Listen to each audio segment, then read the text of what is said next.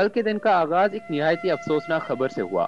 معروف ایجوکیشنلسٹ سابق بروکریٹ اور فاؤنڈر آف وائس چانسلر سکھائبی یونیورسٹی پروفیسر نثار احمد صدیقی اب ہماری اسپانی دنیا سے رخصت ہو چکے ہیں۔ آپ کا انتقال کراچی میں دل کی بیماری کے باعث ہوا اور ان کی نماز جنازہ سکھر آئی بی یونیورسٹی کے کرکٹ گراؤنڈ میں ادا کی گئی۔ میں ہوں وجیہ الدین احمد اور میرے ساتھ میرے نام آپ سن رہے ہیں the revolution podcast Urdu.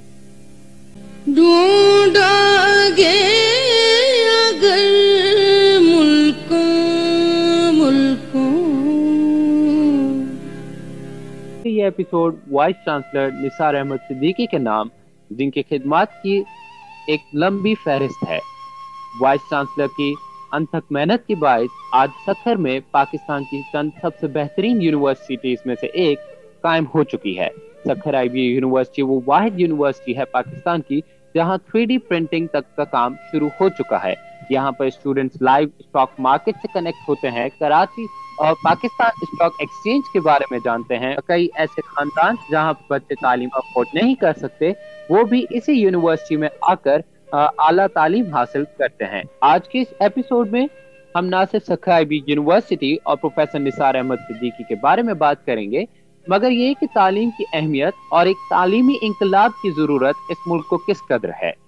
میرے نام آئی بی اے کے بارے میں بات کرنے سے پہلے پروفیسر نثار احمد صدیقی کے بارے میں چند الفاظ جو آپ کہنا چاہیں۔ چکر میں رہتے ہوئے، ان کے ادارے میں پڑھتے ہوئے میرے لیے وہ ایک نعمت تھی ہم جب بھی ان کے پاس کوئی ایسی چیز لے کے جاتے جو ہمیں لگتی کوئی ایک آئیڈیا ہو جو ہم اپنے ایجوکیشن سسٹم میں لانا چاہتے، کوئی ایک ریفارم کی بات ہوتی جو ہم ایک اپنے ایجوکیشن سسٹم میں لانا چاہتے، وہ وی سی ہونے کے باوجود بھی ہماری باتیں سنتے۔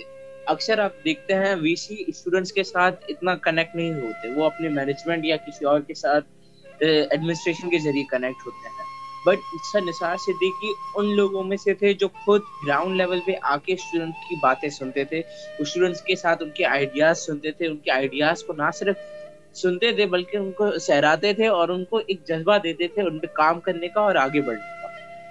ان کی کمی ہمیشہ محسوس ہوتی رہے گی۔ یقیناً ان کی کمی ضرور محسوس ہوگی آئی بی اے کو، اور اب ہم سب پر ذمہ داری اور زیادہ بڑھ چکی ہے کہ کس طرح ہم ادارے کا ساتھ نبھاتے ہیں۔ ادارے میں اسٹوڈنٹ کے طور پر، اور ادارے میں موجود جو فیکلٹی ہے، جو کہ ایڈمنسٹریشن ہے، اب سب پر ذمہ داری بہت زیادہ بڑھ چکی ہے۔ میر آئی بی اے نے بہت ساری فیسلٹیز پرووائڈ کی ہیں اسٹوڈنٹس کو، ایک بہت اچھا پلیٹ فارم کریٹ کیا ہے۔ بہت زیادہ اسٹوڈنٹس کی جو امیدیں ہیں ادارے سے، انہیں بھی ضرور ہم نے ایڈریس کرنا ہے۔ لیکن دوسری طرف کہیں ہم نے یہ بھی دیکھا کہ آئی بی اے میں جو سسٹمیٹک ٹچ تھا، وہ ایک قدر بڑھ چکا تھا۔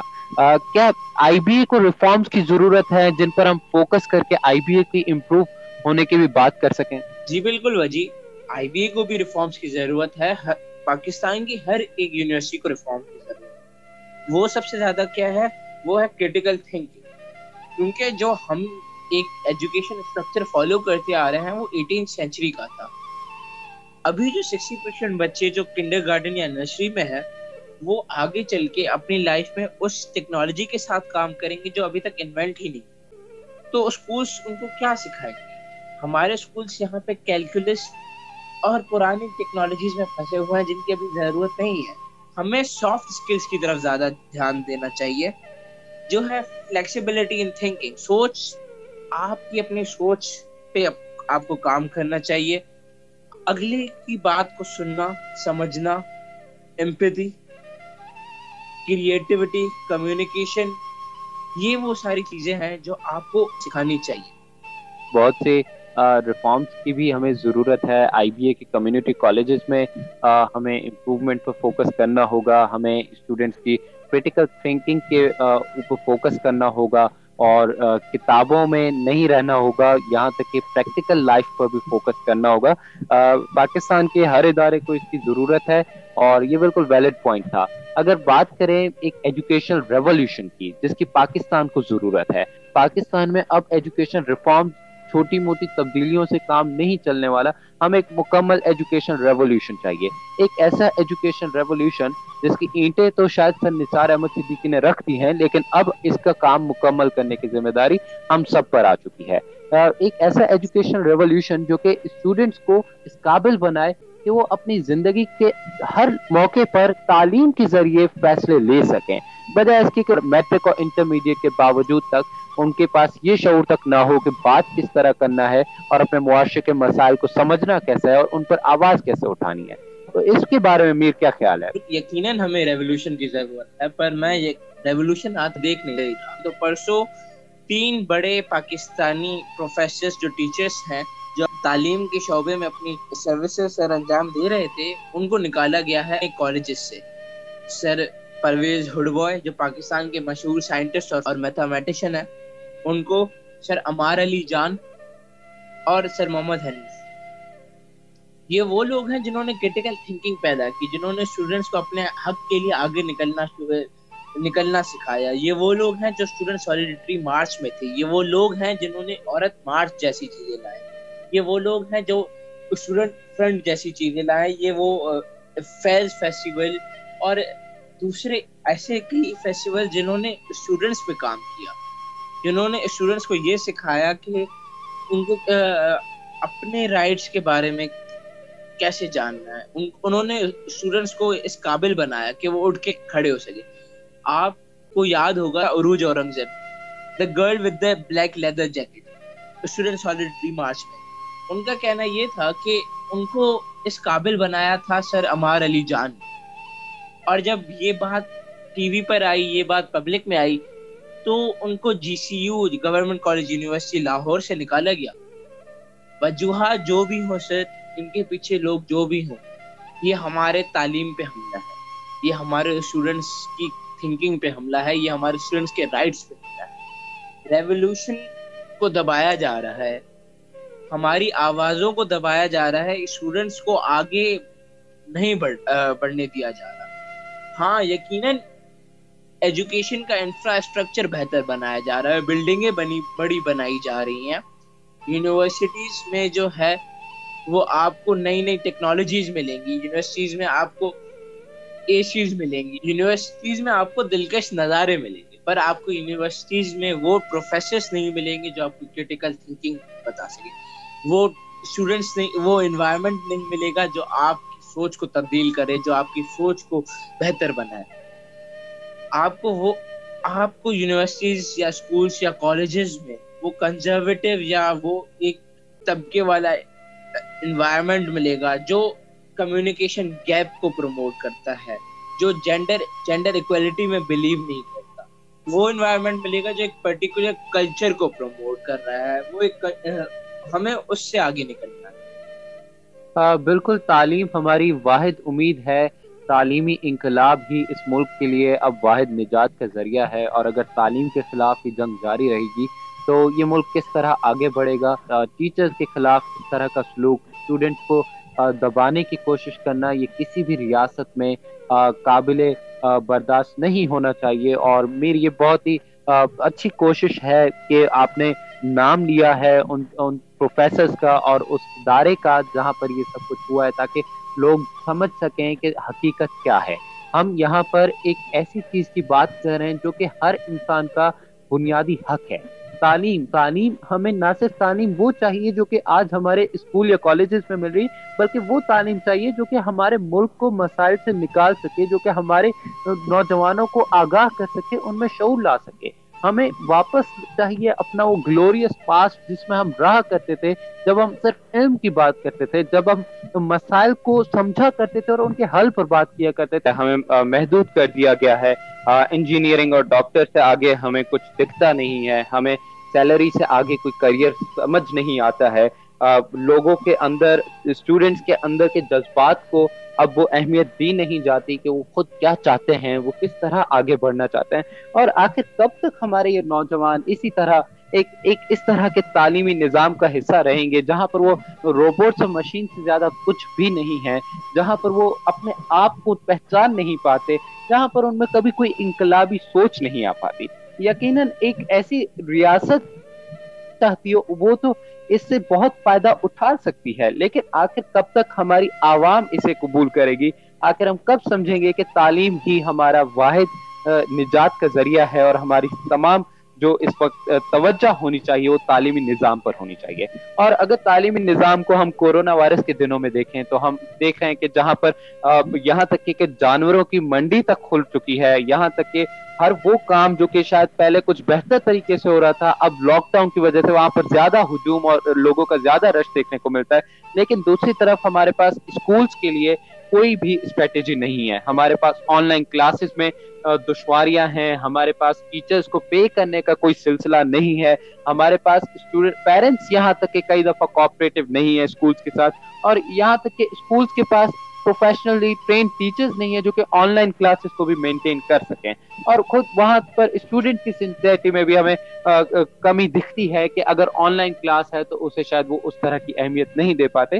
تو کب تک ہم لوگ ایجوکیشنل ریولیوشن کو اسی طرح سپریس کرتے رہیں گے؟ کب تک ہم اس بات کو ڈینائی کریں گے کہ ہم تعلیم کے بغیر کچھ بھی نہیں ہے اور ملک میں آج جو یہ تمام مسائل ہیں، ان کی بنیاد جو ہے وہ ہماری پاس علم اور شعور نہ ہونا ہی ہے۔ کب تک ہم یہی کالونزم کی سوچ رکھیں گے کہ یہ برطانیہ میں جو کچھ ہو رہا ہے، وہی اچھا تعلیمی نظام ہے۔ اگر امریکہ میں اس طرح کا تعلیمی نظام ہے تو یہاں پر بھی ایسا ہونا چاہیے۔ یہ کوئی کامیاب ریاستیں نہیں ہیں اگر آپ نیوز چینل سے کے خود ریسرچ کرنے لگے۔ میر اسٹوڈنٹ سولیڈیٹری مارچ اور اسٹوڈنٹ یونینز کے بارے میں بہت سی نیگیٹو ہم نے دیکھا، لوگوں کے خیالات تھے۔ اور کچھ باشعور لوگ ایسے بھی تھے جو اس کی اہمیت کو سمجھ سکے۔ اس پہ کیا کہو گے؟ دیکھیں وجی میں خود جامعہ کراچی کا طالب علم فی الحال میرے آن لائن کلاسز چل رہے ہیں، جو آن لائن کلاسز چھ چھ گھنٹے کے ہیں، جو ایچ ای سی کی گائیڈ لائن کے حساب سے نہیں ہے اب اگر یہ ایک اسٹوڈنٹ کا مسئلہ آتا ہے، تو وہ جا کے اپنے کسی ایڈمنسٹریشن اپنے کسی ڈپارٹمنٹل مینجمنٹ کے پاس جا کے اگر یہ بولتا ہے، تو وہ اس کی بات نہیں سنتے۔ کیونکہ ان کے پاس کوئی اسٹوڈنٹ کے پاس کوئی ریپرزینٹیشن نہیں۔ اگر ایسا ہی چلتا رہا، اگر کوئی اسٹوڈنٹ کی آواز اٹھانے والا نہیں رہا، تو کبھی اسٹوڈنٹس کے مسئلے کون سالو کرے گا؟ اسٹوڈنٹس کے اتنے سارے مسئلے جو بنتے آ رہے ہیں، وہ کون سالو کرے گا؟ پاکستان کی یونیورسٹیز میں ایک بہت پرانا مسئلہ رہا ہے، وہ ہے ایتھنک اور ریلیجیس جھگڑوں کا، جس، جو بہت ہی غلط ہے، جس کو اینڈ ہونا چاہیے۔ یہ سارے یہ سارے مسئلے اور اگر آپ پاکستان کی یونیورسٹیز کو دیکھیں، خاص کر کے گورنمنٹ یونیورسٹیز ان کے مینجمنٹ سیکٹر سے موسٹلی آپ کو کوئی کوپریشن نہیں یہاں پہ آتی ہیں اسٹوڈنٹ یونینس جو آپ کو ریپرزینٹ کرے اگر ایک انڈیویجول بندہ جا کے اپنا اپنی بات کرے گا تو اس کی کوئی نہیں سنے گا۔ بٹ اگر ایک پوری یونین جا کے بات کرتی ہے، اگر ایک پوری اسٹوڈنٹ کاؤنسل جا کے بات کرتی ہے، تو ان کی بات کو سنا سنا جائے گا، ان کی بات کو اہمیت دی جائے گی۔ اسٹوڈنٹ کاؤنسل بہت ضروری ہے۔ بٹ افسوس کی بات یہاں پہ یہ ہے کہ اسٹوڈنٹ کاؤنسل کو یہاں پہ آنے نہیں دیا جا رہا۔ ضیاء کے ٹائم کے بعد سے اسٹوڈنٹ کاؤنسل کو ختم کیا گیا اور آج تک اسٹوڈنٹ کاؤنسل بحال نہیں ہو سکی۔ اگر آپ کو یہ یاد ہو کہ پاکستان مسلم لیگ جس نے پاکستان بنایا وہ خود ایک اسٹوڈنٹ کاؤنسل تھا علی گڑھ یونیورسٹی کا۔ ہمیں ایسی ایک کاؤنسل چاہیے۔ اگر ان ریسنٹ ہم نے کام کیا ہے بہت۔ اگر آپ اسٹوڈنٹ سالیڈیٹری مارچز دیکھیں، پاکستان ہوئے، کراچی لاہور اسلام آباد پشاور، کوئٹہ، ہر جگہ میں ہوئے۔ پر ایک حقیقت یہ بھی تھی کہ ان کو دبانے کی کوشش بھی کی گئی۔ جیسے کہ اگر آپ لاہور کا اسٹوڈنٹ مارچ دیکھیں، وہاں پہ اقبال لالا جو مشال خان، جو کے پی کے ایک اسٹوڈنٹ تھے، جن کو فیک بلاسفیمی کیس کے تحت ان کو یونیورسٹی میں ان کا مرڈر کیا گیا۔ ان کے والد جب ایک لاہور کے مارچ میں آتے ہیں، تو ان پہ ایف آئی آر کٹتی ہے کہ آپ اسٹیٹ کے خلاف کام کر رہے ہو، آپ ان پہ احتساج دہشت گردی کی ایف آئی آر کٹتی۔ تو یہ اگر اسٹیٹ ان کو خود سپورٹ نہیں کرے گی۔ اگر اسٹیٹ اسٹوڈینٹس کے اگینسٹ کھڑی ہوگی، تو ہم تعلیمی نظام کو کیسے بہتر کریں گے؟ ہم اسٹوڈینٹس کو آگے کیسے لائیں گے؟ ہم اپنے درمیان سائنٹسٹ کیسے پیدا کریں گے؟ آج ہم پوچھتے ہیں کہ ہم اپنا نیوٹن کیوں نہیں بناتے؟ ہم اپنا، ہمارے پاس البرٹ آئنسٹائن کیوں نہیں ہمارے پاس وہ بزنس کیوں نہیں ہمارے اسٹوڈنٹ وہ آزاد خیال رکھ سکتے ہیں؟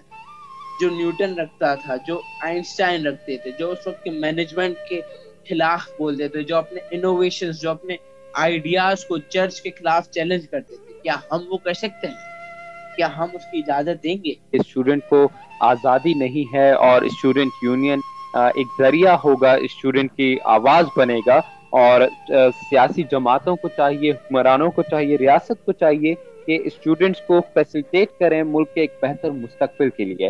ایک اور بات جو میں ایڈ کرنا چاہوں گا کہ پاکستان میں نہ صرف سوشل یا جینڈر انکویلٹی ہے، بلکہ ایجوکیشن سسٹم میں بہت بڑی ایک انکویلٹی پائی جاتی ہے۔ ایک اسٹوڈنٹ جو کہ بیکن ہاؤس میں، جو کہ شاید دی ایجوکیٹر میں سٹی میں یا کسی بڑے اسکول یا کالج میں پڑھا ہے، وہ آگے جانے کے لیے تیار ہو سکتا ہے۔ لیکن بہت اسٹوڈنٹ کا کیا ہوگا؟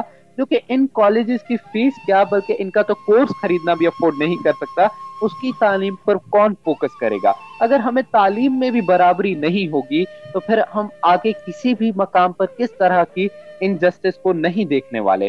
اور اگر ہم تعلیم پہ برابری نہیں لا سکتے، تو پاکستان میں یہ فرق، یہ ہیں، یہ جو دو سوسائٹی میں ڈفرینسز ہیں ان کو ہم کب کس طرح ختم کر سکیں گے؟ اگر ہم تعلیمی نظام میں ہی فرق ختم نہیں کر سکتے۔ تو میر، اس اس انجسٹس کے بارے میں، اس ڈفرینس کے بارے میں کیا آبزرو کیا ہے؟ یہ ایک بہت ہی بڑا گیپ سوسائٹی کے درمیان بلڈ کرتا ہے۔ ہمارے جو گورنمنٹ اسکول سے پاس ہوئے بچے ہیں، اگر آپ ان کا ریشو دیکھیں، ان میں سے صرف اور صرف فورٹی سیون پرسینٹ جو ہیں وہ یونیورسٹیز تک پہنچتے ہیں۔ جو کہ بہت کم ہے comparatively to private schools private schools کا ریشو یہاں پہ ایٹی ایٹ پرسینٹ ہے. ہمارے گورنمنٹ اسکولس کے بچے نہیں آگے پہنچ پاتے ظاہر سی بات ہے کیونکہ وہ اس کیپیبلٹی کے نہیں وہ اتنا ان میں شعور، انہوں نے وہ ساری چیزیں، وہ سارے کتاب، وہ سارے مضامین نہیں پڑھے میں اس اسس کا ذمہ دار پورا کا پورا کیپٹلزم کو ٹھہراتا ہوں. کیونکہ حال ہم نے اس ایجوکیشن کو ایک بزنس بنا دیا ہے۔ اگر آپ اس میں پیسے دے رہے ہیں تو آپ کو ایک اچھا پروڈکٹ مل رہا ہے۔ اگر آپ اس میں پیسے نہیں دے رہے تو آپ کو ایک اچھا پروڈکٹ نہیں مل رہا۔ یہ ہمیں ختم کرنا چاہیے۔ ایجوکیشن اور ہیلتھ وہ ایسی چیزیں ہیں جن پہ ہمیں بزنس نہیں کرنا چاہیے۔ وہ سب کے لیے ایک جیسی ہونی چاہیے، وہ سب کے لیے اعلیٰ معیار والی ہونی چاہیے اور وہ سب کے لیے ایکسیسیبل ہونی چاہیے۔ جب تک یہ نہیں آئے گا تب تک ہم ترقی نہیں کر سکتے۔ ہمیں صرف ایک ایجوکیشن ریولیوشن چاہیے اور جس دن یہ ہو گیا تو اس کے بعد ایسی کوئی قوت نہیں ہوگی جو کہ پاکستان کو کامیاب ہونے سے روک سکے۔ ہمیں اپنی قیمتی رائے سے آگاہ کرنا نہ بھولیے گا۔ اسی طرح دا ریولیوشن پوڈ کاسٹ کا سلسلہ جاری رہے گا۔ تب تک کے لیے اللہ حافظ۔